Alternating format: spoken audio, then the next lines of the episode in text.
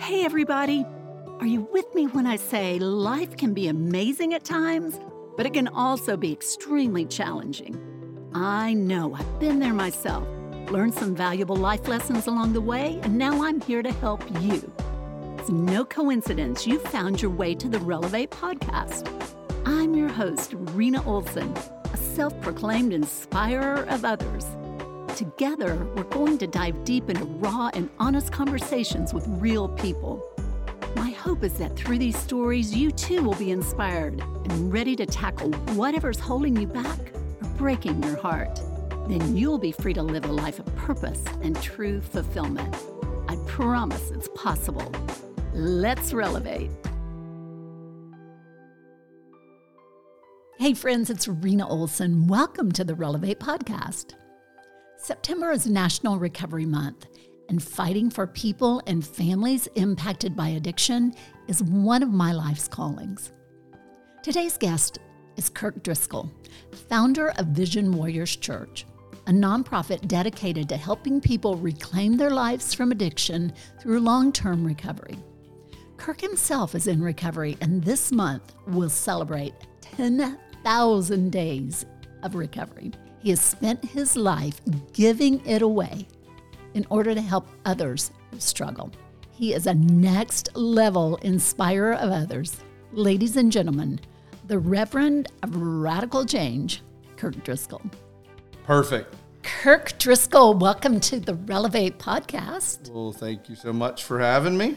Well, super fun to have you here in the studio, and I'm excited to fully learn your story. I know little bits and pieces about it. You get to hear it all today, I guess. I know you've got quite a story to share. So why don't we just start? You know, give us a kind of the introduction of who Kirk Driscoll is, a little bit about your story. Um, so, I mean, where we start is that you know, I'm pretty much born and raised in Alpharetta. have three children two of which are now in college. Still amazing to me. And my youngest is starting ninth grade, so we're soon to be empty nesters, without a doubt. But um, yeah, so really, you know, went went to school here in Alpharetta. My wife and I were at the same school together. That's a funny story for a whole nother day. So she was not around me much because she says I was into sex, drugs, and rock and roll, and that was not her cup of tea. So we didn't spend a whole lot of time together in high school. But uh, got out of high school, went to Reinhardt uh, University here in in Georgia, graduated from there, and have been really into real estate development, holding guys where I built my career, spent most of my professional tent making, I guess individuals call it. Uh, there's what pays the bill still today. Was exposed to recovery and picked up my only white chip, or not, I will say not hopefully, uh, by the grace of God and continually every day, I won't pick up another ever or have to pick up another ever. So that's it's approaching ten thousand days. That's uh, amazing. But got introduced to recovery here in the North Fulton market. Have lived here throughout my entire recovery journey, and couldn't be more grateful. So let's talk a little bit about your journey through addiction. It happened to you as a young man. Yeah. You could just share a little bit more with us about. Yeah, be happy to. So uh, it started, I would say, with Ritalin as a child, just from being medicated ADHD. So with that, it's it's not like I blame my parents by any means. You know, the the way that things are done today are far different than they were at that point in time, and more is understood about that. But if had I take them as prescribed, it would not be an issue what happened there is when I quit taking them and then started substituting. So I had been medicated to be able to think and concentrate and go through. But when you remove that, now I say, okay, hey, well, there's this big gap in the way that I used to feel and to where I'm at today. And so I found alternative uh, substances to get me back mm-hmm. to that kind of level playing field. And what started out as an innocent the backyard with my friend smoking his brother's weed mm. turned into oh this really slows my thinking and mm. you know so uh, for a lot of people when they smoke weed they wouldn't be more productive but in mine the mind quits racing hamster wheel starts going slower yeah. so that I could focus or at least be more focused on the item that was directly in front of me or the obstacle they're in. And so it started there, and it was it was hidden. It wasn't something that I was using to gain attention or friends. It was a coping mechanism that from there just grew into a out of control, abusive to those around me, myself. Every you know, always searching for that feeling that I received the first high that I never got again. And I mean, so from the first time I got drunk, I chased that feeling. That was Old Soldiers Day, my eighth grade summer. So that's, that's, how it started. August in Alpharetta, Georgia, and probably 95 degrees. Oh, I, I, I, if, I would love to have a video of that day just so I could see how big of a wreck I was at 15. Mm. You know, so it's. Uh, but I, rem- I remember the night. I remember the feeling. And that's that. There again, chase that every time that I drank to feel the way that I felt. Hmm. Did you spiral after that? I mean, did it quickly become out of control, or were you able to kind of keep it from your parents? Or so kept from my parents and really everyone. You know, was the weekends deal through high school. My drug use was with very few people, and it was very hidden. It was not because the friends that I had, it was not part of their. They drink on Fridays and Saturdays, but they weren't. They weren't doing any drugs, right? And so that was that that two part life type kind of complex, so to speak. Is that okay? This is the friend that I do this with. Mm-hmm. This is the friends that I do this with. They didn't blend and change until I went off to college. Mm-hmm went off to college, and now the restraints are off. You know, who are you? How do you want to be? It was one of those time periods. You know, you go through transition of life. That coming through oh, that yeah. transition, it's okay. Hey, what do I want to be known for, and who do I want to be known as? My buddy Ike left and went from sixty to one twenty, and uh, I was a wreck. What did your fall look like, and how did you get help? So I knew that I had a mess because I was starting to already. Well, I'm not gonna. I'm not going to drink tonight. I'll just, uh, you know, I, I may do this with some friends, but I'm not going to drink. Or, hey, I'm going to drink this week, but I'm not going to do anything else. And I remember that feeling of, okay, I've got to try to figure out how to control this. Not that I so much I had a problem, but this isn't what others are doing. Mm. I didn't know there was a solution though right? So in that moment, there was pain or discomfort, but I was young and naive and didn't know, hey, there's a way out of a way out of this. And so what actually happened is my sister's the one that turned me in to my parents. They knew that, you know, that I was probably doing, you know, I was drinking and all that, but they didn't think that it was anything Was it because I you know, other than one time at like 16 or 17, had they never, you know, had any kind of issues that surfaced that had to be dealt with. It was, it was controlled from a standpoint. My drug use or alcohol use was contained. So we would go to the mountains for the weekends with friends, or we'd do. It wasn't drinking in the house or drinking in the cul-de-sac and getting. It was. Yeah. It was trying to be as responsible as we could when we were uh, irresponsible. If that makes any sense, right? In our mind but you didn't want to get in trouble. I mean, it's a small town, and if you get in trouble, it's yeah, yeah, everybody everybody knows, and then you really get in trouble. But so I didn't know that there was a solution. My sister told my parents about it. Mainly, I still think because she was upset because I was doing so much with her hus- now husband mm. that was is as out of control as I was, and so by she stops me, it stops him type kind of deal. In my you know maybe she loved me that much. We'll see. but needless to say, I remember coming home. They called and said basically to the effect like, "Hey, your mother's not feeling well. I need to take her to the doctor. You know, can you just come home, stay the night tonight while I take her to the hospital?" Sure, no problem. Came down there, and when I walked in the house, you could you could hear it and see it and feel just it was a it was an intervention. What I didn't realize is how much I wanted that. Like, and you were how old? 20. Yeah, so this would have been around April 23rd of 1990, 1995. Because uh, my legitimate sobriety date is the next day, not that day. The next day is the 24th. Um, so this was probably the 20, may have been a day. I don't remember if it was a day or two before or the day before. Sure. It was not the day of. I do know for several reasons. We don't have to go into that contact. I wanted to go out with a bang. But needless to say, that conversation led to the freedom How of. How did you react when you realized? I was really grateful. Mm-hmm. I'm surprised now when I look back. I didn't fight it. I didn't. It was like, yeah, hey, this is it's there because I'd been thinking it, and I had been experiencing it, but I always kept making concessions of why. I didn't realize I was just young and naive. I had never been exposed to, you know, then we didn't have the internet. We didn't have all, you know, individuals a day just around drug use, alcohol use. There's more exposure to the negative sides of it. There wasn't in 95, there wasn't anybody talking about the negatives mm-hmm. of their kids doing dope or whatever. You know, it was referenced of like the, you know, oh, you were a hippie right? But there's a, there wasn't that you're destroying your family, eroding away the, the, it just wasn't there. The fear of death wasn't attached to addiction. Mm-hmm. It was just irresponsible use right. kind of action. And it's like you know how long are you going to carry this irresponsibility forward? So I didn't have any resources around, but that invitation in to that conversation, they had a different perspective they had already looked at what needed before they called me.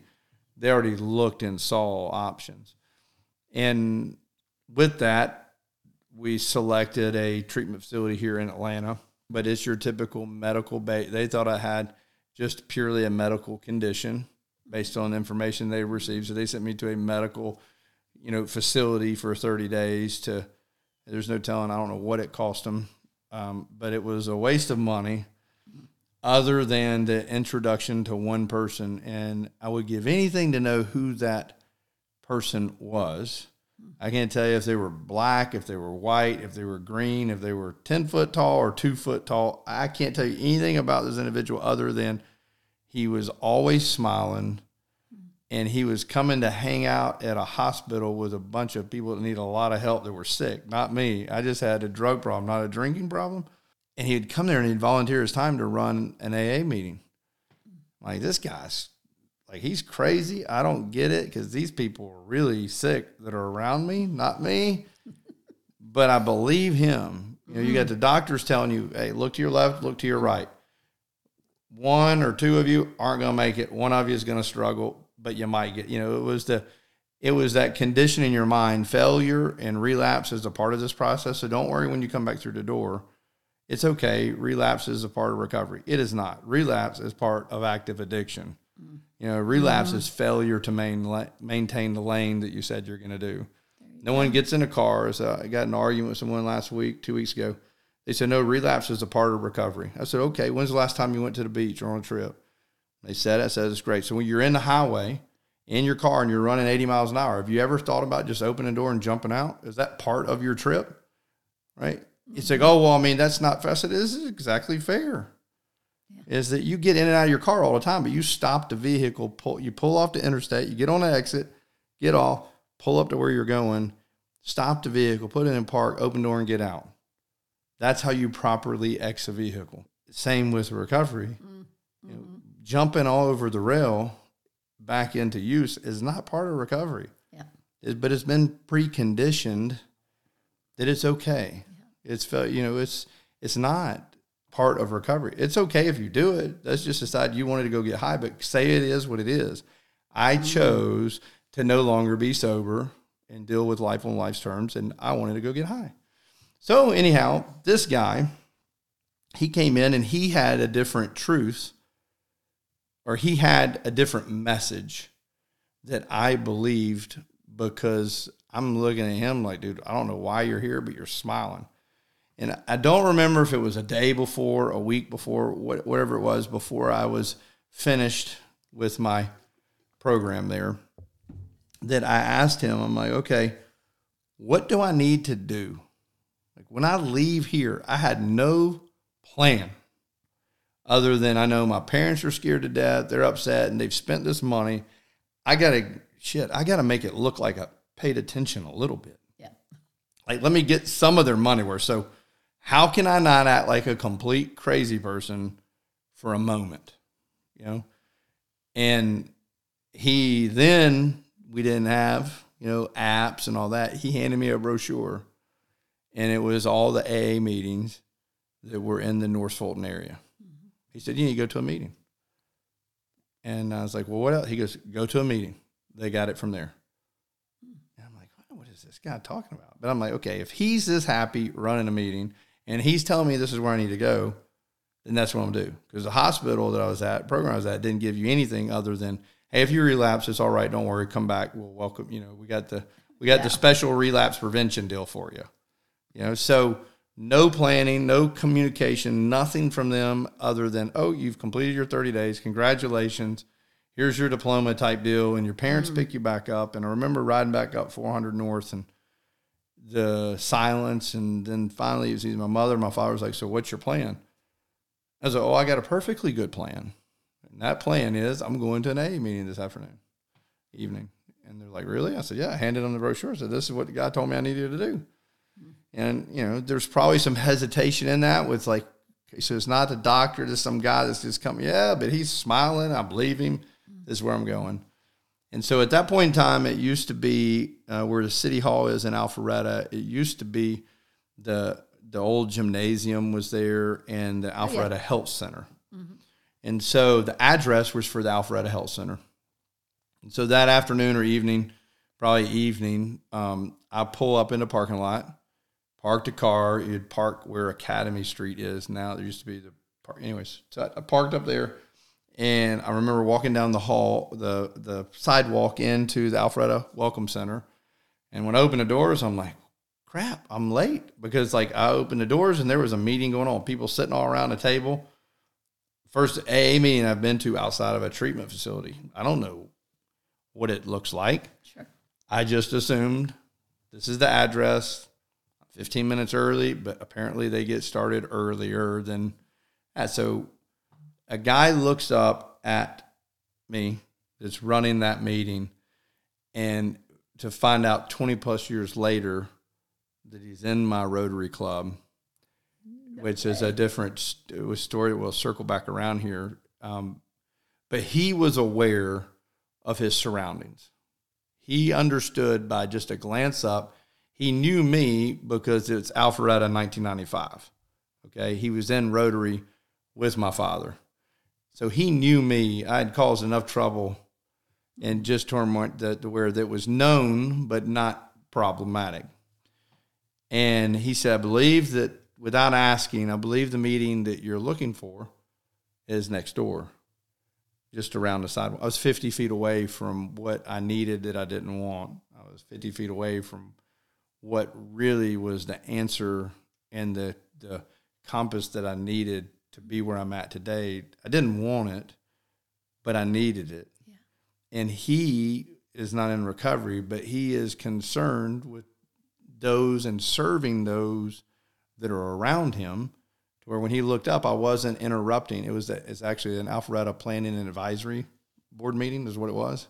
Like the oh. Parks and Recs or something. It was Yeah. a, it was a significant meeting. Yeah. And I walk in, you know, ponytail, earrings, and probably looked like an angry 20 year old, like, I gotta go to this I mean, a bunch of old people type Yeah. deal. I mean, as I got an attitude, right? I'm not Yeah. grateful to be there. It's like, I just, I'm like, damn, you know, I just, I don't want to go back to where I was. And I don't want to disappoint them. I still don't have a drinking mm-hmm. problem. That was the only plan but, you but that's the, my plan. And so it'd been really easy had he just looked at me and I bothered him and had to say, "Hey, this is what I'm looking for." Would I have really said it? Would I have sat down? What would have happened? But because the way he reacted, it didn't make me just walk back out the door, get in my car, go home, or go to the dope man and say, "You know, I tried this sober thing and it just didn't work." Not for me. And so 20 years later, he roughly 20 years later, he calls me and wants to go to breakfast or lunch. I'm thinking it's just to catch up on Rotary talk um, or something work related because he's a planner, uh, like a landscape architect planner, maybe a project that he's got going, something of that nature. As we sit there, he, he asked me, he said, Do you remember the day that you walked into the Alpharetta Welcome Center? looking for an AA meeting? I said, Oh, absolutely. And he's like, You know, this is 20 something years ago. He's like, How in the world do you remember that day? He thought he played a small part in my recovery. Like he guided me to a meeting one day. I said, Well, it's really easy for him. I said, Way that I know that day is because that was the very first AA meeting that I ever went to in my life. And he said, I'm the one that you just could see his whole facial expression. He goes, Well, I'm the one that gave you the directions there. You did not know that? I said, No, sir. I said, I, I had no idea that it was you. And he was absolutely blown away. And so, talking about how Rotary intersected with my life, it was not just Rotary, but it was someone that's genuinely carrying the spirit of a Rotarian that is really concerned with mm-hmm. those that are around him and wanting to help. Uh, because I interrupted a meeting. You know, punk kid comes into doors. you know, I didn't think, you know, I mean, I City came in. Planning meeting. Yeah. And he just, oh, no, it's just next door. Mm. I mean, 50 feet. I mean, it literally just out the sidewalk around to the, they made us mm. come in the mm. back door. They wouldn't let us go in the front door. So we had a little side door that we walked into. Mm. And so that was my very first, very first meeting. Mm. After that, off of a pamphlet at the right address, but 50 feet away from the door that I needed. So you finally got to the right room. Yeah. Did did you feel like these are my people? This is no heck no. I walked in and I'm like, hot damn. I knew I didn't have a drinking problem. I got like 30 or 40 more years where I even need to consider stopping drinking. I'll not do any more dope. That's a problem. Drinking is not an issue because they're a bunch of old farts in this room. Okay? And these are not my people. These are not, there was nothing that I identified with anybody in that room, mm. right? Not a single flipping thing. And the only reason I walked in and sat down is because I didn't want to disappoint my parents. Mm-hmm. I wanted them to feel like they got some money worthwhile before I started back doing what I wanted to do. And I we call them old timers. Now I guess I'm an old timer in the rooms just because I've been around. It's not anything to do with age. It's just you know it's by attraction and by by following someone that's been where you are. You don't need a degree to help someone. You just need the experience. Right. And this is how I navigated the experience.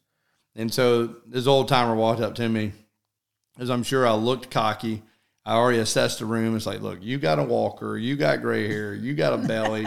like you got a beer belly and you don't drink. Like, dude, you've been sober 20 years and you're fat as a cat. Like, come on. Like, I'm judging the room, okay? And he walks up to me, this old timer, and he's like, I'm gonna be really quick. He said, look for the similarities, not the differences. Mm-hmm. And walked off. And so it was that apparent, I'm sure, with my face. And so I sat down in a room and I was the youngest by 20 plus years.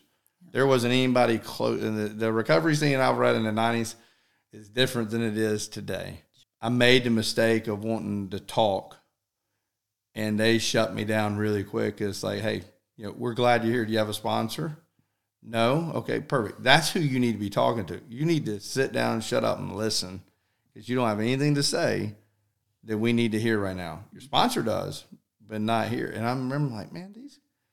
At the end of the meeting, though, the guy that curbed my conversation came up to me and he handed me my his phone number. He said, "Do anything in the world for you, just call me." I'm like, man, you just chewed my ass out for just wanting to say something. And he made a statement. He said, "We will give you everything you're looking for, everything you need, with one condition." And I was like, okay. He goes, no, I mean, you're going to do it? I said, yeah, man, whatever. If, if, you get, if I can get it, tell me. Cause I, I'm still, it's all, this is where this guy told me in treatment that I needed to go that always smile and always happy. So of all this and even being scorned, I still just a fear of failure, a fear of disappointment. I was, well, whatever you tell me to do, I'll do. He said, okay, that's perfect. Give away everything we give you every day. I'm like, well, crap, that's, I don't have anything to give. Yeah. Said it won't be a problem then you know, so that was it. So I get in the car, I go home. Parents ask me how it was. I'm like, well, hey, here's what I learned today. And so started right there from conversation one. You know, hey, I went to the wrong place. They, someone helped me get there. I walk in there, bunch of old farts. Mm. I don't think I have a drinking problem, but he told me to look for similarities, not differences. I opened my mouth. He told me to shut up and listen, not talk to anybody. I need to get a sponsor. Don't know what a sponsor is, but I'm going to find out. Right? I mean, that was my summation yeah. of my first. But the difference is they invited me back and they wanted to see. And every time I walked in that door, I felt like I was a part of something. Mm-hmm. And I was. It was a, a genuine desire and gratitude that you're that you're there. And so it, from there, it's just been a it's been a it's been a journey from from there. So so did that message really resonate with you when he said everything you've been given, you got to give it away? Did that? I mean, as a twenty year old, was it like? When it was the, at that moment at, at that moment in time, I didn't have anything to give. I mean, I was in, I was before that I was in college. I was a president of a fraternity, and now I'm back living with my living with my parents, and you know they're scared to death. I don't have any. I don't have anything. So what do you what do you do? Mm-hmm. So it resonated from a standpoint. It was like it was all prefaced on that none of them I even liked. What it was pre- what it was prefaced on was the guy that I had met that I believed so then, did you was relapse part of your story as a young man? Because I can imagine being twenty, where partying is just kind of what the majority of people do. Were, did did it stick for you? Yes, I'm a I'm. They call it today, and uh, they call it a one chip wonder. Mm. And really, what it boils down to is that I've I've never failed to maintain the lane because the guys that taught me it wasn't an option. If you do these things and you do them every day, you won't ever drink or drug again. It's really simple. Yeah. It's not. It's not an option. It, I'm not worried about tomorrow. It's still living life in 24 hour blocks of time. Mm-hmm. We had a whole discussion this weekend at the the retreat that we held, taking guys through 12 steps. Is if you it's AA is now they're rewriting the book again. Let's make it softer and more and tolerable, more tolerable for everyone. We don't want to hurt anybody's feelings, and that is just just call what it is. It's bullshit. Mm-hmm. It works because it works. Right. Don't change it. If you're not ready for it, that's okay. Yeah.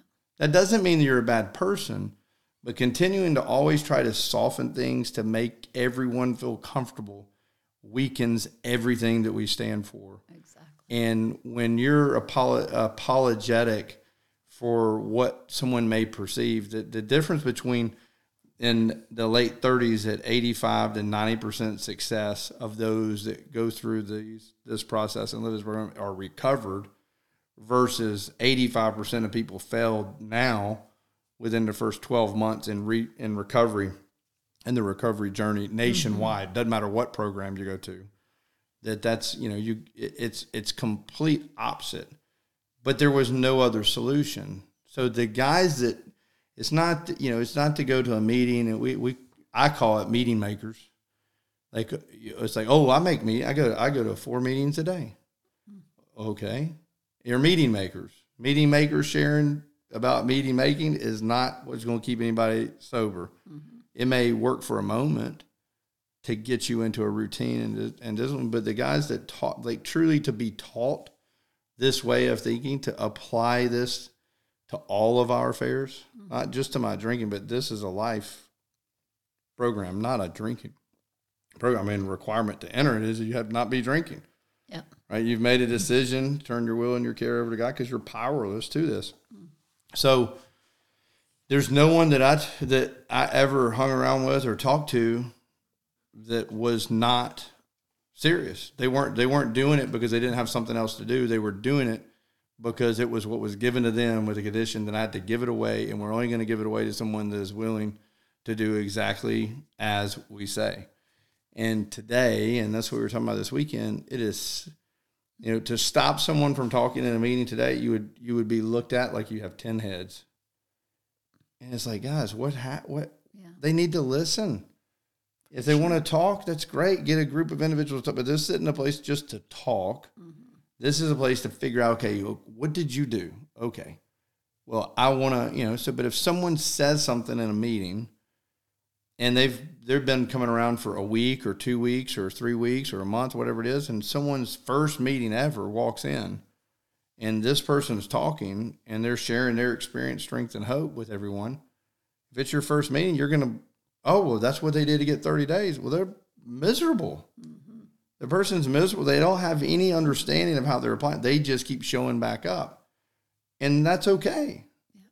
But if you show up and you're sharing, you know, what are you sharing? And and there's just a change there. But what was taught to me was relapse is not a part of what we're doing. So if you want to drink, that's great, man. I can't tell you how many times I was in meetings in my early recovery where it's, oh, you want to drink? This perfect. Here's 20 bucks. Do you need a ride to the store? Mm, take them. Just do us a favor. Don't come back to this damn meeting until you're ready to quit drinking. Now that, now, you'd be like, oh, well, you're going to kill that person. No, that person's actions are killing that person. Right. The the group cannot be brought down to that. And I'm, I'm not saying this is every circumstance, but if you don't want it, it's not going to work. It doesn't matter how much you pay for it. It doesn't matter where you go. It doesn't do it. If you don't want it, it's not going to work. Yeah. And if you're not willing to do anything necessary, it's not going to work. And so you go from no solution in the late 30s in, you know, Dr. Silkworth, I mean, they're the third trip into the insane asylum. They're going to shock you. Electric shock therapy is what they thought because you were a hopeless variety.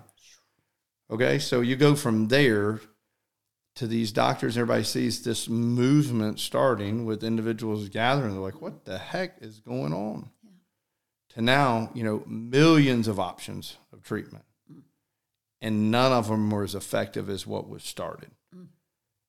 Now, say what you want to with it, but I call that failure.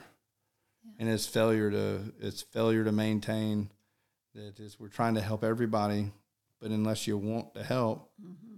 we're just spinning. You know, you're spinning your wheels in most cases.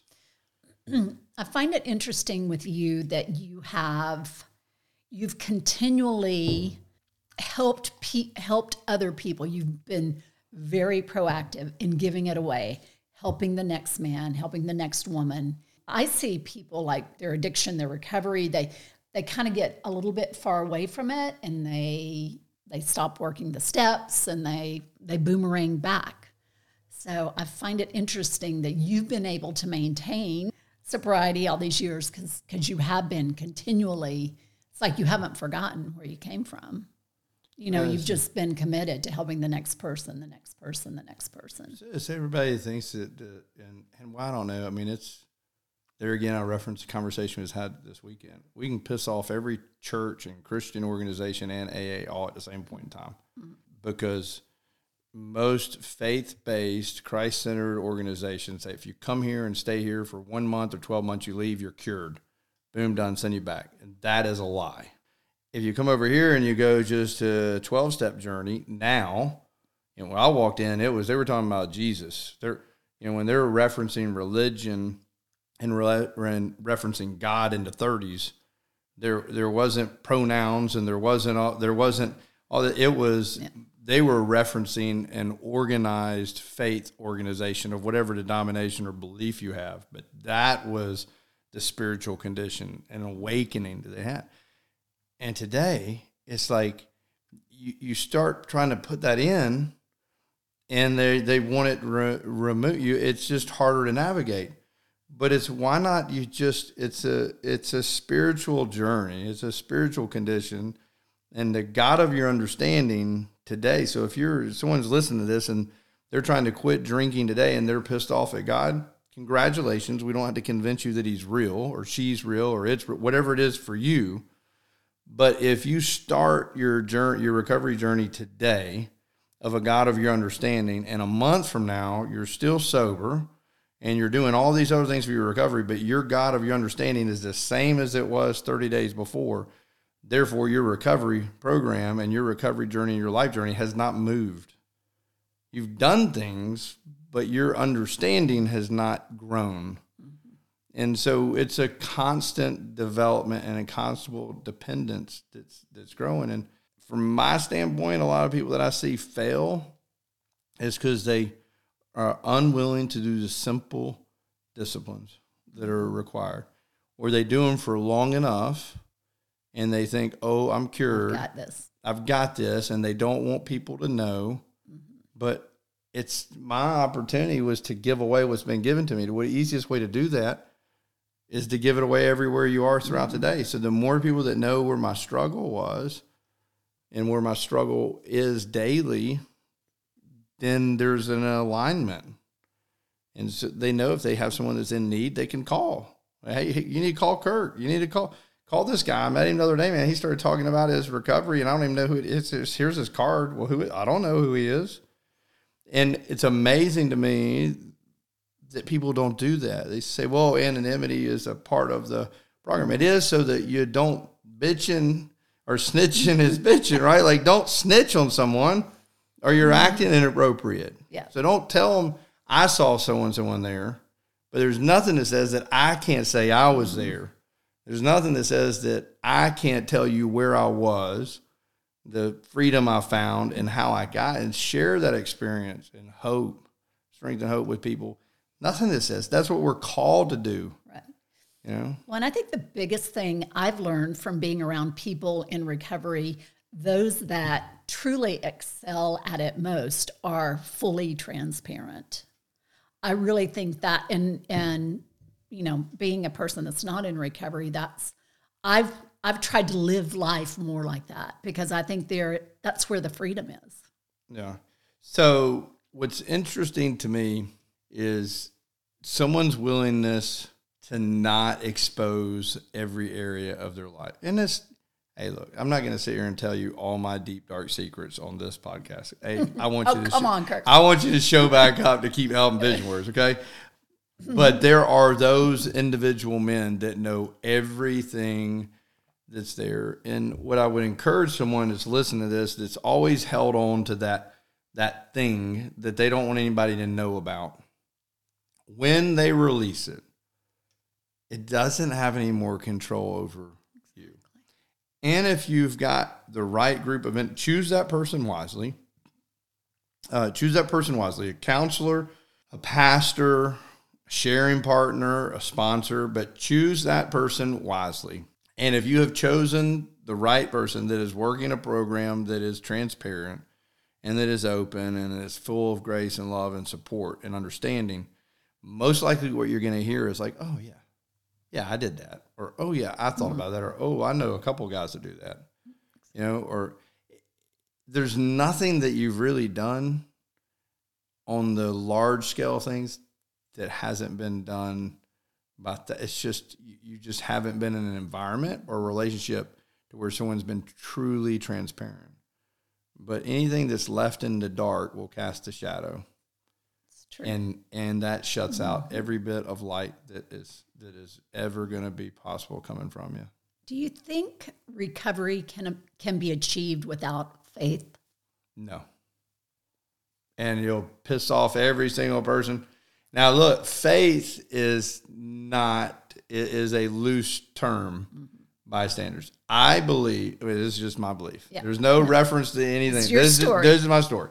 If you choose the doorknob as your God, and you will pray to that doorknob, and you believe somehow or another that doorknob is going to give you wisdom and strength, then hey, it's it's going to work but you got to do it fully. You may not be free. All the promises of AA and all the promises and all the fruits of the Spirit are not going to come to fruition, but you will not drink.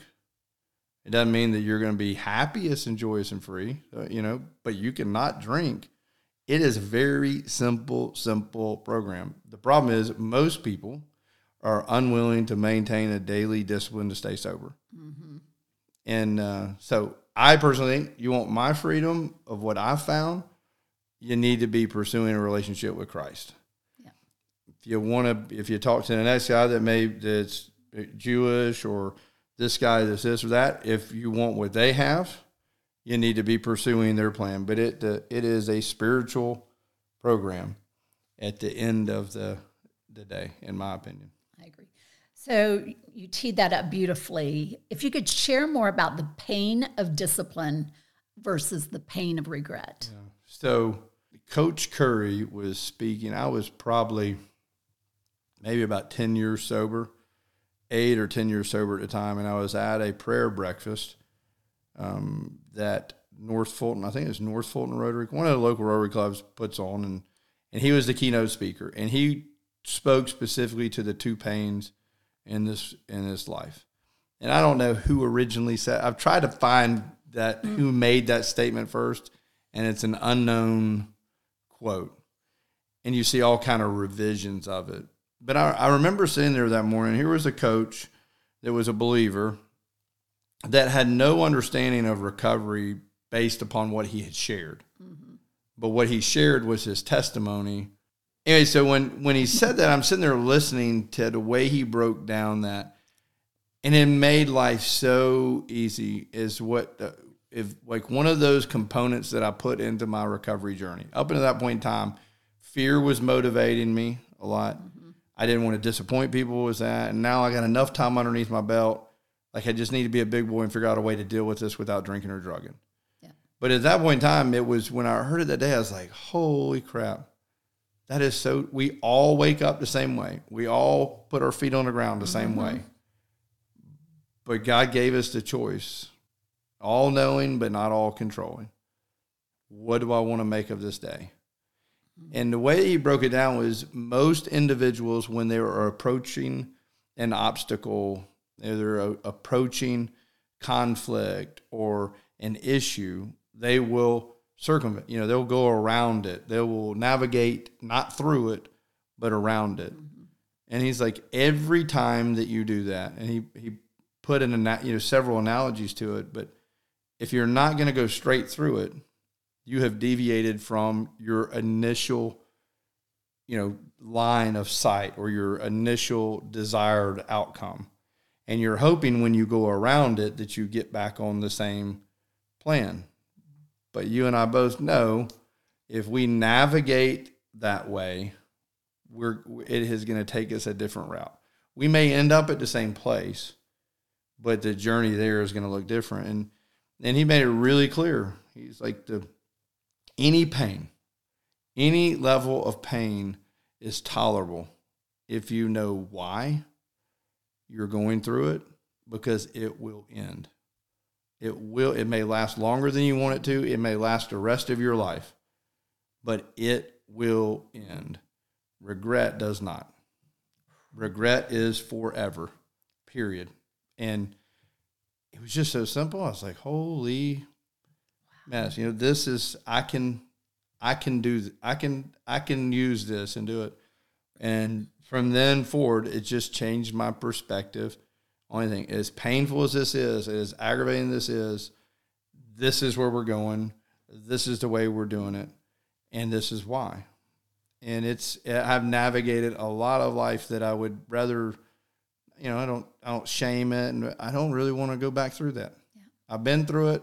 I've done it. Don't need to do it again. You know, don't don't test me, God. I'm not going to drink. Not going to do any dough. I've done it. Perfect. Let's let's let's yeah. move on.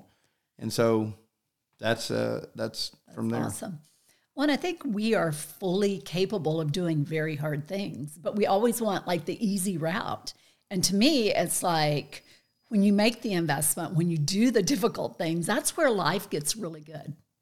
You know, you really you really see what you're made of and i think the relationships forged in the fire when you're you have a long-term marriage i do too and it's like it's during those tough times where where you gain strength as a couple. So I don't know. That's part of this podcast is I just want to encourage people to do hard things because we're all fully capable of it. Without doubt, but it's your pers- your perspective. It's what what if you would have told me, you know, in May or June of 1995 that these are the things that I would have done with what had been given to me. Mm th- that would not have been my perspective on life is not of what it is today, and my perspective is is shaped, you know, through what happens to me, what I think about what's happened to me, and then how I respond to what happens sure. to me. It's like we we control our perspective, but if I'm by myself and I'm navigating around all those conflicts, then I'm just still a hot mess. I mean, I got enough problems how it is, right? I need less of me and more of him. and and and I can I can navigate a little bit better because man, I can I can make a mess of something in a hurry still today. It's just drinking or drugging is not a solution mm-hmm. at all, and that's what it's. And I guess that's my biggest takeaway is today we're not teaching. You know, today if you if you draw a line in the sand, and I'm as guilty as I'm, I'm saying this, but, and as a guilty as. I've sat on the sideline to not upset and not and not and not because it can come across as antagonizing or oh you're or, a disruptor or, but, sure. but but I'm not at the level that I would like to be because I'm so tired of mediocre just BS yeah. and propaganda. Mm-hmm. And and then people feeling guilt and shame for you know, just if you're looking at drug use, if well they keep failing, well just look at them and say it's all right. Just go get high. Like that doesn't make that you're a bad person. Right. It just means you're a person that wants to get high and remove themselves from reality. Okay? So when you land a plane and you decide that you want to stay on this earth with us, let me know, man. I'd love to talk with you. Yeah. In between now and then, I'll help you any way I can when you're sober. Want to go have a cup of coffee? Perfect. I got plenty of friends that drink and do drugs. I just don't hang out with them when they're drinking and doing drugs, and I don't do things with them that are going to put me in that environment mm-hmm. that where they're trying to remove themselves from this reality. There's plenty, my wife does not have a drinking problem. We have alcohol in our house. Like if I want to, and people are like, "Well, that's crazy." It's like if I want to get loaded, I'm not going to get loaded at my house. And if I can't, why should I punish my wife for my failures? or my weakness. Mm-hmm. You know, it's by her. No, she's never going to put me in jeopardy. She's never going to do something to cause me an issue. Mm-hmm. And so why would I punish her? Because this is that was what I was, not who I am today. Who I am today, or what I want. And so I'm not saying that everybody go put alcohol in your house if you're an alcoholic, but I'm saying it from a standpoint that it's okay if you drink. That doesn't mean that you're a bad person. You're going to hell. Right. Right. It's just like, you know, some people can control it, some others cannot. Can't. You know, my wife leaves glass, you know, a one a glass with dinner of wine at a nice restaurant, and mm-hmm. like you look at it, it's like there's only they only pour like an inch of it in there, which I still don't understand. Like fill the baby up, but they, y'all just put a little dab in the bottom of it, and then when you get done with dinner. And there's still some in the glass. I'm like, why are you wasting that? Like, come on, pour it on down. You know, like, I'm done with dinner you know, it's an experience. Yes. You know, it's di- it's different, and so, you know, the why punish people like that? I don't I don't get I don't understand y'all like that, but that's besides the point. So, Kirk, how did you how did you navigate being a person in recovery, especially like professionally, when most people are indulging, especially in alcohol? What kind of boundaries did you put in place? Is that I generally lead, if I lead with my biggest weakness, it becomes a strength and not a hindrance. Mm. I was taught to give this away every day. And if you don't share with where you've been, then there's no way you can give it away mm. unless you just go to a meeting and convince. But there's more work to be done outside of a meeting than there is, in, you know, inside of a meeting is controlled anyways. But life is happening around you and the privilege of being sober mm. and free is you can share that with people that you're inter- intersecting with. So everything I always did and I've always done is I lead with it. So from work to Rotary to personal relationships with my wife and I have with other friends, is it is a part of my and hey, who are you? What do you do? Everybody likes to talk about the weather. I was like, man, weather sucks. It's hot as hell today. Let's talk about, man, I know this guy last week that shot dope and did this. And they're like, what are you talking about? Mm-hmm. You want a conversation starter? I'll give you a, let's not talk about the weather. You want to have a conversation? We'll talk. And then that way it lets it, most people are just not that transparent. Yeah. Now, I probably got a whole lot of list of people that don't like me, don't want to be around me. That's okay. Those that do know who I am and what I stand for. Mm-hmm. And from that standpoint, if I walk into a room, and if you know me, you're you're not going to ask me if you're asking me if I want a drink. It's not, hey, do I want a drink like they're drinking? It's gonna we got Sprite or tea or water. What would you like tonight? Yeah, it would be able to sit down at a, a professional dinner and the person sitting next to you remove your wine glass for you, hmm. right? To order for you. So when you sit down at a table, your tea or your Sprite sitting there, that's because you've been transparent. Yeah. And so that wasn't always easy mm-hmm. and enjoyable, and it wasn't always probably done the best way. And I still have room for a lot of improvement of how you share and encourage that that part without setting some bound, some boundaries. But at the end of the day, it's progress, not perfection. You know, so we're mo- we're moving that direction. So let's talk about the epic life that you believe you're living based on recovery. So if you can just unpack that a little bit. So it's really simple. The way it was explained to me is to live an epic life, you have to do epic shit. I mean, it's like, and so if you're sitting around like, oh, I would like to, I should do it. The should should be removed from everyone's Oh, vocabulary. that you word should, you should just shut up. You should shut up. You should not say another word rather than if someone's like, well, I should go to the gym. Ah. No, go to the gym. Like just remove. Should is like we need to remove it. Cannot stand that word. It is. Uh, it is the most demotivating. Procra- it's, It's professional like procrastination. word. Oh, it really is. Now, there's some things, and I'm sure that it can come around to where should is appropriate. I should be softer, but rather than me even saying that, I should just be softer. You know, I should be more emotionally available. No, I just need to be more emotionally available. Yes. So, but it was really simple. It's like to to live an epic life. The only way that happens is you have to do epic shit. And there's two people I think in this world: people that watch people do things that they want to do, and people that just go out and do it. Right. And you know, there's why sit and watch when you can participate. So if there's something I want to do, I'm gonna go do it. I may not be any good at it. I may not be able to do it the way that I want to do it today, but I can do it. And so the it's proactive, it's action oriented. It's not sitting around and watching YouTube and dreaming, oh, I can't wait. I should be able to do that when I retire. Well, what are you talking about? When are you going to retire? Why are you going to retire? Do you even know if you're going to live? You know how many people live their life saying, when we retire, we're going to do this. Mm-hmm. And they die at 35 or they die at 45 or they die a day before they retire or whatever.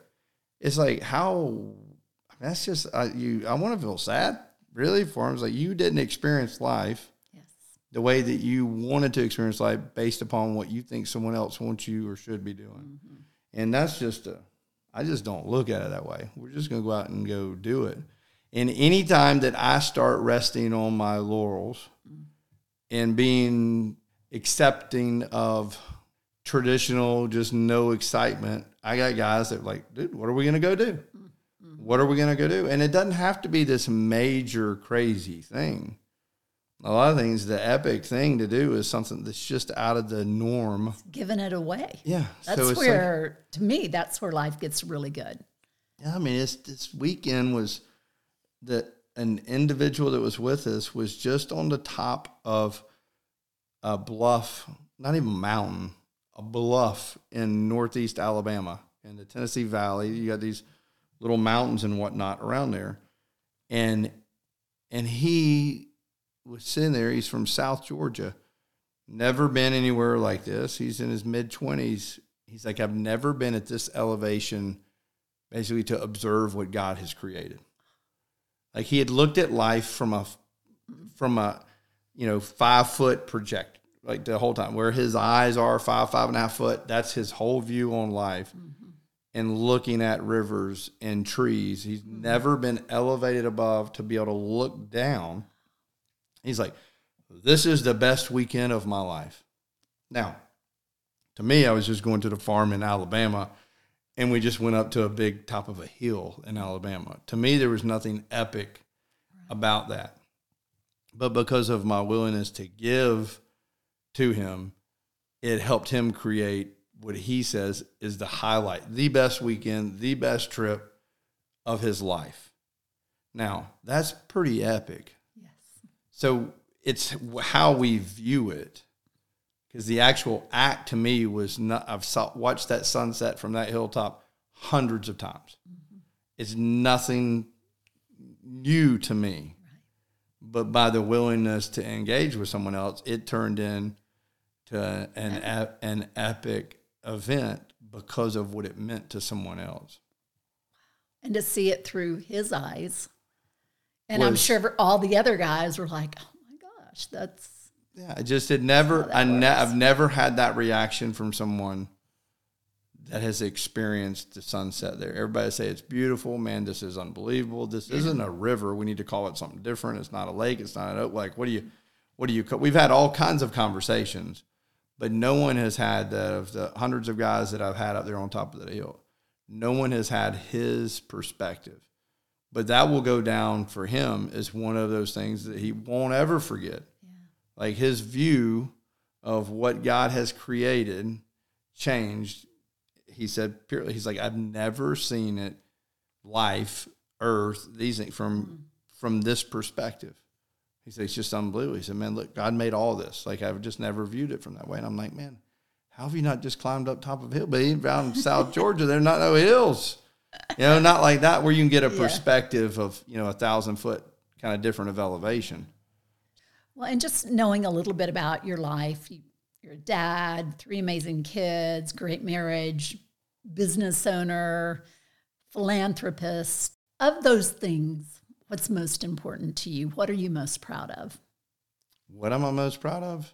So the first, first of all, so the way I put life in order is God, my wife, my kids, and then what whatever else comes up. Um, so first off, I cannot believe God sent me a lady who would tolerate me since 1999. She has put up with some crazy.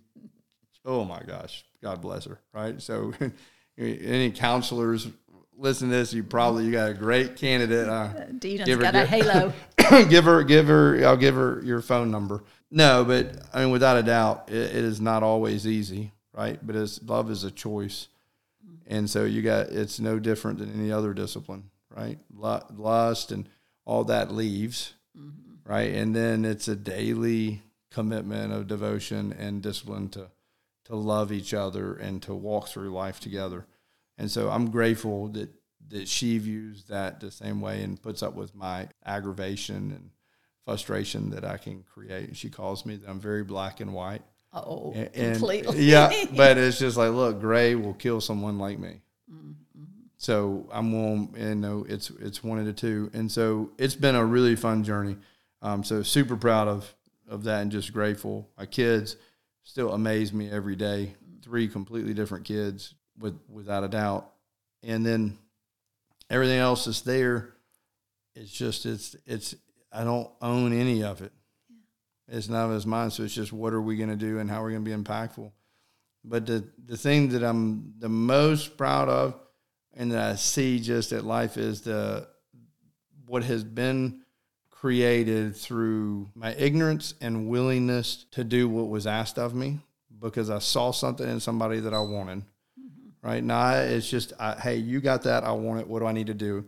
And so my ignorance, because I had no earthly idea, but moreover, my willingness to pursue that, to see where we are 27 years later, almost 10,000 days, all the lives that someone's willingness to serve a bunch of drunks and crazy people. Because remember, I was not crazy.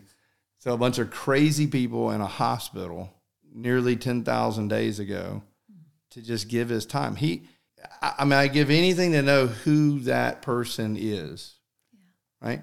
So that you could just share with them because you never know where it's at. Someone gave it to him to give away. And every time you can tie that tree together, it makes an impact. So it's like last Friday at Rotary, I had a friend that's that's in recovery visit with me, and I pointed to the individual that pointed to me first aid man and said, "Do me a favor," because he's open with his recovery. I said, "If you wouldn't go over there and shake his hand, tell him thank you." Mm-hmm. He says, "Why is that?" And I said, "Well, he directed me to my first AA meeting ever." And my buddy was like, Holy shit, really? I was like, Yeah, really? He goes, I'm going right now. Because he understood the power of a just simple like, hey, it's just next door. It's 50 feet this way. in the middle of, you know, he never knew the impact that that would have. And so the ripple effect of someone's generosity and genuine desire to serve and help should never be underrated. And to be able to see that at work and relationships that someone that I do not know, never met them, but the stories I hear about what's happened to that person because this person gave it to me, I gave it to this person, he gives it here, he gives it to her, her, you know, and it it ends up all these relationships downstream to know that what was given to me is being honored and what was given to me is being passed on. So that that's probably what I'm the most proud of. Yeah. Well, and let's talk a little bit about your Rotary journey because I know you have invested a lot of time, heart, soul, resources into Rotary. What what kind of resonated with you with that organization? Why do you think you just got in with both feet? Biggest thing that changed for me when I grew up with my dad in Rotary. And I visited with him, I went with him. But when I was asked and pursued to join, when they knew who I was, you know, I was pretty open with what, what I'd done, but yet they still wanted me a part of the organization. I was like, man, I've got, I got another group that I can be in. It's like, hey, I've got to give away what's been given to me. And this is a service organization. All they do is serve. It's not a networking club. It is a service organization that's focused on others. I mean, Rotary's motto is service above self. Mm. So if you've been ordered or taught to give away what's been given to you, and now you got that kind of motto and view on life, it's like, man, this is awesome. My platform of relevance and ability to serve multiplied overnight, and my ability to get deeper engaged and deeper rooted in my community. And then the amazing thing was, the more I was open about, and the more they understood what I was passionate about, the more opportunities that it came to be able to serve within that area of, fo- of focus. And so every position from club president to everything I did at a district level and everything else has always been led with, hey, unbelievable opportunity that I'm here, but I want to let you know why I'm here. What, you know, my addiction led me to this organization, and here's how and why it did. And so, I mean, what, I can't wait to be there Friday morning with my friends, but I know what it's, I know what we're doing in the community. And so, if I have an opening or opportunity or feel that I need to serve, if I haven't done it enough, there's a whole long list of opportunities that I can get out of myself and serve someone else with it. So it's an unbelievable organization. Very cool. And I think it's a call for the young people to engage with Rotary too, because, yeah. you know, I think a lot of people think of it as, oh, my dad was in Rotary and yeah. pale, frail, and stale. I mean, that's what I think. Yes, it's a bunch of old white dudes eating lunch together. Mm-hmm. Man, oh man, has it? That's just that's not. You got to think it's from a generation of where you gave and how you served. You didn't talk about, mm-hmm. and now you have this whole ideology of that's just who's there. But our club is one of the most diverse groups of individuals that I'm around. Yeah, I mean, from multinational to different. I mean, every, every, we cover yeah. all just about every bucket that you can, and that's in Alpharetta. Yeah. You know, so you would think it would be this. You know, it's it's different, but it's that's not. It's not pale, frail, and stale. No, absolutely not. Well, let's talk about Vision Warriors. What does Vision Warriors? What does it mean to you to be a Vision Warrior? And just share a little bit more about I mean, that organization. So, our biggest thing, if you look at kind of our mission or and vision of guiding someone through it is that is a vision where someone is willing to push through and battle through pain in pursuit of their vision for their life to be a better disciple, father, friend, neighbor. You know, I mean that that's what it is. So is are you are you going to fight for it or are you going to roll over? If you're going to roll over, hey, let's take you down the street. There's plenty of places that want to fill beds.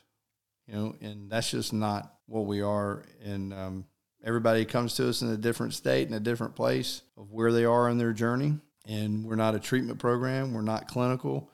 You know, we can't fix all world's problems. But if you can admit that you're not God and that there is a God and you're willing to do what's asked of you, then you're welcome. You know, it's very few requirements outside of that.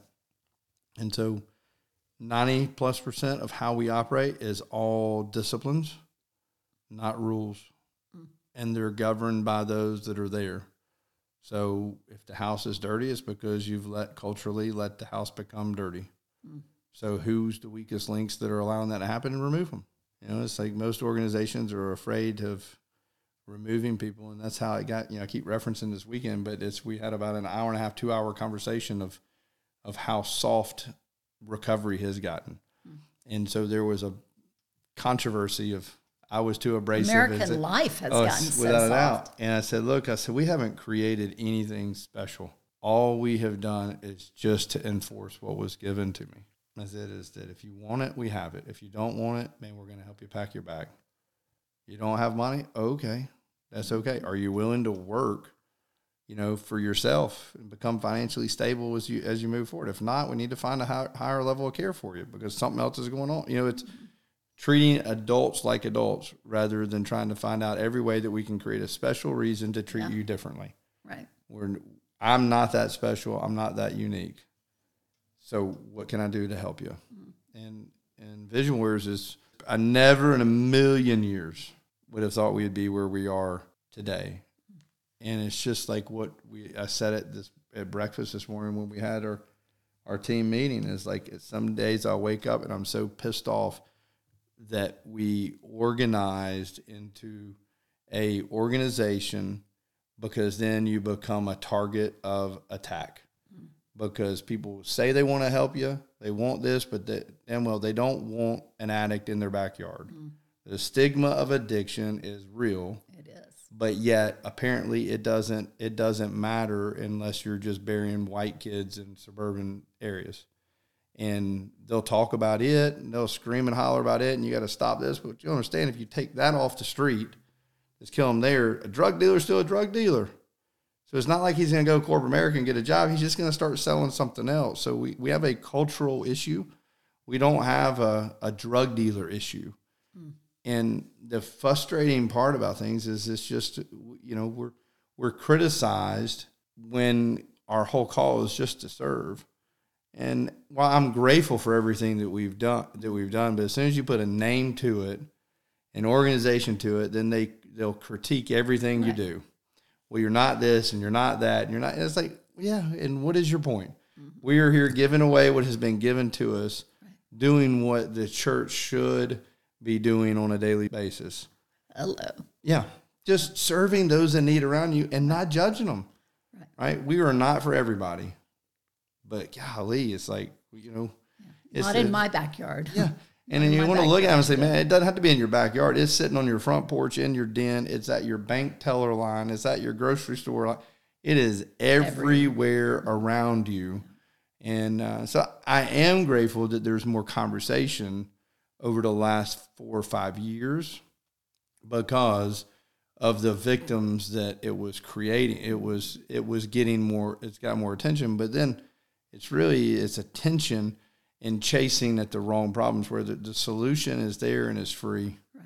right. And it's just but the pain and emotions. So I know I derailed off your question on that, but we're we're here just to, truly Vision Warriors is there to serve those that are in a time of need. And I, I really don't want us as an organization to be categorized or limited to our impact that we're having based on how many beds that we have. Because mm-hmm. while someone's asleep we're not really doing anything for them because last time I checked, if you go to bed sober, you wake up sober. so as long as we can help you stay sober to the time your eyes close, we can do that. You don't necessarily have to live with us to help you. So our impact can be far reaching beyond just the amount of beds that we have. And so while bed, while residential care is a huge component of what we do, mm-hmm. it's just a piece of what's being offered. One last question for you. What do you hope your legacy is? Mm. The my legacy that really is centered around radical change. Mm. That there's so much focus on the things that everyone thinks that you should do that set off of some standard that's so jacked up. I mean, it really is like this is what you should have. This is where you should go. This is what you should, you know, go through a whole list at the end of the day that that someone would would truly not lose hope. And because when you become hopeless, mm-hmm. you, there's there's about no point of living, and have been there, and now to be full of hope and full of the ability to do whatever it is that I want to do. Mm-hmm. is like what what I hope is left is that no matter that somebody has got a piece of me that will intersect with as many people as we can to just pull them out of the, the trenches and darkness of hell. And like those are all lies. That is not from my father. Here's what he has, and this is what he can offer you. It's really it's just providing hope to the hopeless that, of continuing to give away what has been given to me. That's a life well lived right there. It uh, it is Keep giving it away till there's nothing left. and still falling short every day. And when you focus on it, you're still falling short. There's always there's there's so much that can be done. So it's just where do you draw the line at the end of the day? Yeah. Well, it's been fun getting to know you and to have a chance to work with you and help give it away. It's it's truly an honor and a privilege No, to serve those that just need a hand up. I mean, you know, and I think that's there's such a misconception around recovery. So I know you it, you bristle at the the term halfway house. oh yeah. And people, when people say Vision Warriors is a halfway house, and you're like, no, it's not. Just kind of unpack that a little Yeah, bit so you think a halfway house is created because you had to have an address to get out of prison. And I just think a halfway house, if we're just being real, is halfway between prison and death. You just are stopping halfway between, you know, because there's no sense of purpose in it other than an address to give your parole officer. And this isn't a knock on anybody else, but we were nowhere near a halfway house, a flop house, just a traditional sober living or traditional transitional facility. And, and several reasons. By one is we don't take anybody that's court ordered. There again, it's not that you're a bad person. It's just someone else is determining for you that this is what you need. Great. There is wonderful programs that can help you further that part of your journey. And once your court order is approved and done and over and you've satisfied it and you want to come live with us, then you can petition for membership. But you got to want it, not someone else telling you that this is what you want.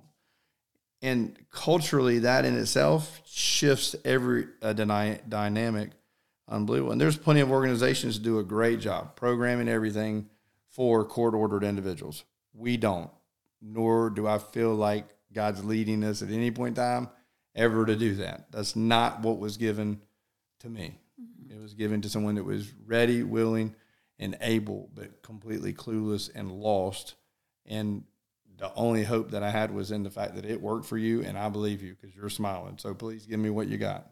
Mm. So where we look at it is that we're a Christ centered home that provides housing for a few, but provides hope for anybody that wants it.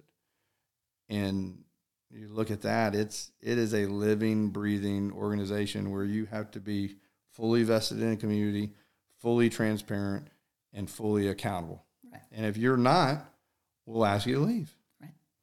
And you know more people or they get the guys coined it they said change your heart or change your address.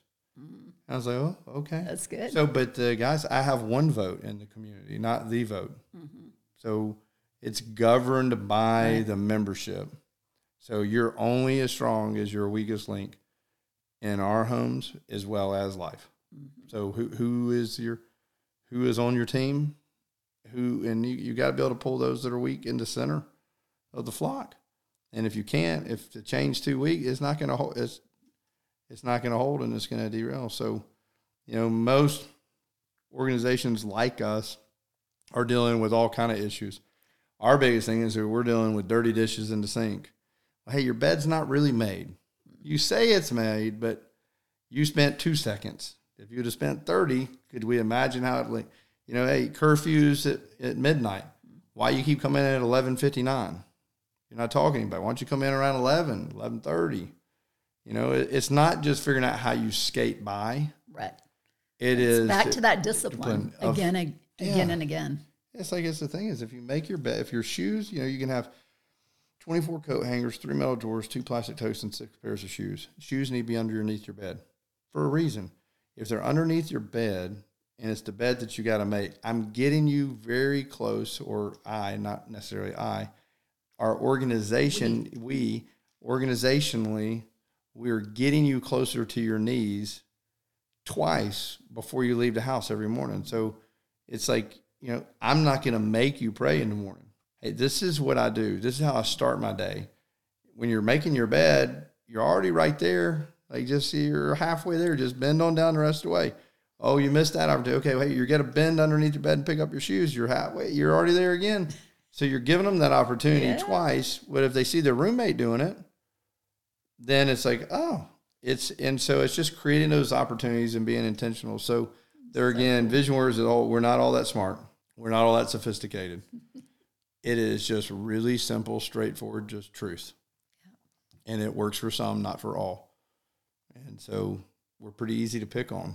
If we don't do this right, we don't do that right, we don't. We don't really care because what we're doing is what we're feeling led to do. Mm-hmm. And at any point in time, the entire membership can come together and change exactly how we operate up and up uh, other than three or four core competencies of no court order, have to pass a drug test to enter, can't be a sex offender, can't be court ordered. Outside of those four things, mm-hmm. anything can be changed. And it's the way it's been for nearly 10 years, you know, mm-hmm. 10 years other than they did change one. Sorry. They change, you have no vape material, vape, charger, anything vape related inside the house mm. because there's no way to hold anybody accountable if they're vape. They can smoke and vape, they just got to do it outside. Right. But vaping is not like smoke. Someone lights a cigarette in the room, you can tell. Yeah. Someone's vaping in the room, you can tell. So that, that has changed. Sorry. But, uh, but that was the community. Decision that here's a discipline that we need to change because of current situations. And so it's pretty, pretty awesome. So come out and check us out. Someone's listening and wants to see it. You're more than willing and more than a. All you do is willing because the door is open. Let us know when you want to come, and we'll be happy to have you. People are randomly drug tested. Oh yeah. As part of the program, and of course, there's no alcohol or drugs on site. Yeah. Um, so, to me, yeah. that makes for really good neighbors. That makes really good neighbors. To you know, that, oh, we got needles sitting everywhere in the parking lot. I'm like, what are y'all? T- like, oh come my on. gosh. Yeah. So yeah. actually, the better part is don't tell us you're coming until you're in the parking lot. So then that way you can see exactly who we are and how we operate at all the times. Yeah. And um, you know, so it's uh, we're great neighbors. Yeah. And and I have found people in recovery are just some of the best people on the planet. Yeah. For real. Some are. Some some are like everybody else. It, I mean, look, let's be honest if you were an asshole before you started drinking and drugging, you're going to be an asshole after. So you got to change. And some reason people just think, well, I quit drinking. I don't know why they still think that. It's like, well, well. let's look at it. Kurt, you were before. So you're going to be after. So you got some work to do. I mean, so that's, you know, that, that there again, that's my opinion, but it seems to hold true for me personally. It's like, whew, man, where'd that come from? Oh, that's me can't blame it on a drink, right? It's just I just that's I I have a hard time with that. Yeah. With that label for you. Well, You're, I can do it. You are an inspirer of many people and I just thank you for your time today and for you sharing your amazing story of recovery and hope. Thank you, thank you, Keep thank you. up the great work. We'll do it. Thank you. 10,000 more days. Mm, God willing, be great. Working alongside Kirk, I can tell you he is in the trenches day in and day out, giving it away, helping one man, one woman at a time. Many who are desperate and ready for life change. Who do you know that needs to hear this episode, to hear Kirk's story of what's possible when we are ready to finally change? to stop settling for the pain of regret and instead ready to embrace the pain of discipline. To learn more about his organization, Vision Warriors Church, visit visionwarriors.org. For those of you who are struggling with any type of addiction, take heart in Kirk's story and know that hope and healing is possible. please reach out to a friend, a loved one, attend an AA meeting, or contact your local church to get started on your own radical life change. I promise you can do it. I'm Rena Olsen, and this is Relevate. Oh, you can find me on Instagram at Rena Olsen, and that is R E N A O L S E N, or on the web at rena olsen.com.